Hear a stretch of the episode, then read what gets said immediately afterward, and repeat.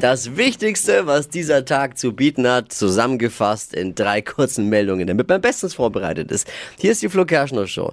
Das sind sie, die drei Dinge, von denen wir der Meinung sind, dass ihr sie heute Morgen eigentlich wissen solltet. Ein Service der Flo Kerschner Show. Erstens, wir hätten es kaum gedacht, der Sommer 2022 ist laut Zahlen des Deutschen Wetterdienstes der sonnenreichste seit Oh Beginn ja. der Wetteraufzeichnungen vor über 70 Jahren. Und wehe, ihr findet das jetzt gut. Ich verrat's Greta. Bis Monatsende kommen wir auf 817 Sonnenstunden in diesem Sommer. Äh, muss ich jetzt einfach mal glauben, die meiste Zeit hatte ich die Rollläden unten. Wir alle, oder? Naja. Ab morgen ist es vorbei. Letzter Tag des 9-Euro-Tickets. Oh ja. Ab morgen werden die meisten, die Straßenbahn benutzen, wieder schwarz fahren müssen.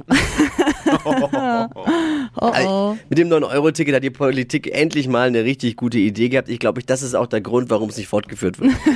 Wahrscheinlich. Letzte Möglichkeit, das Ticket nochmal richtig schön auszunutzen.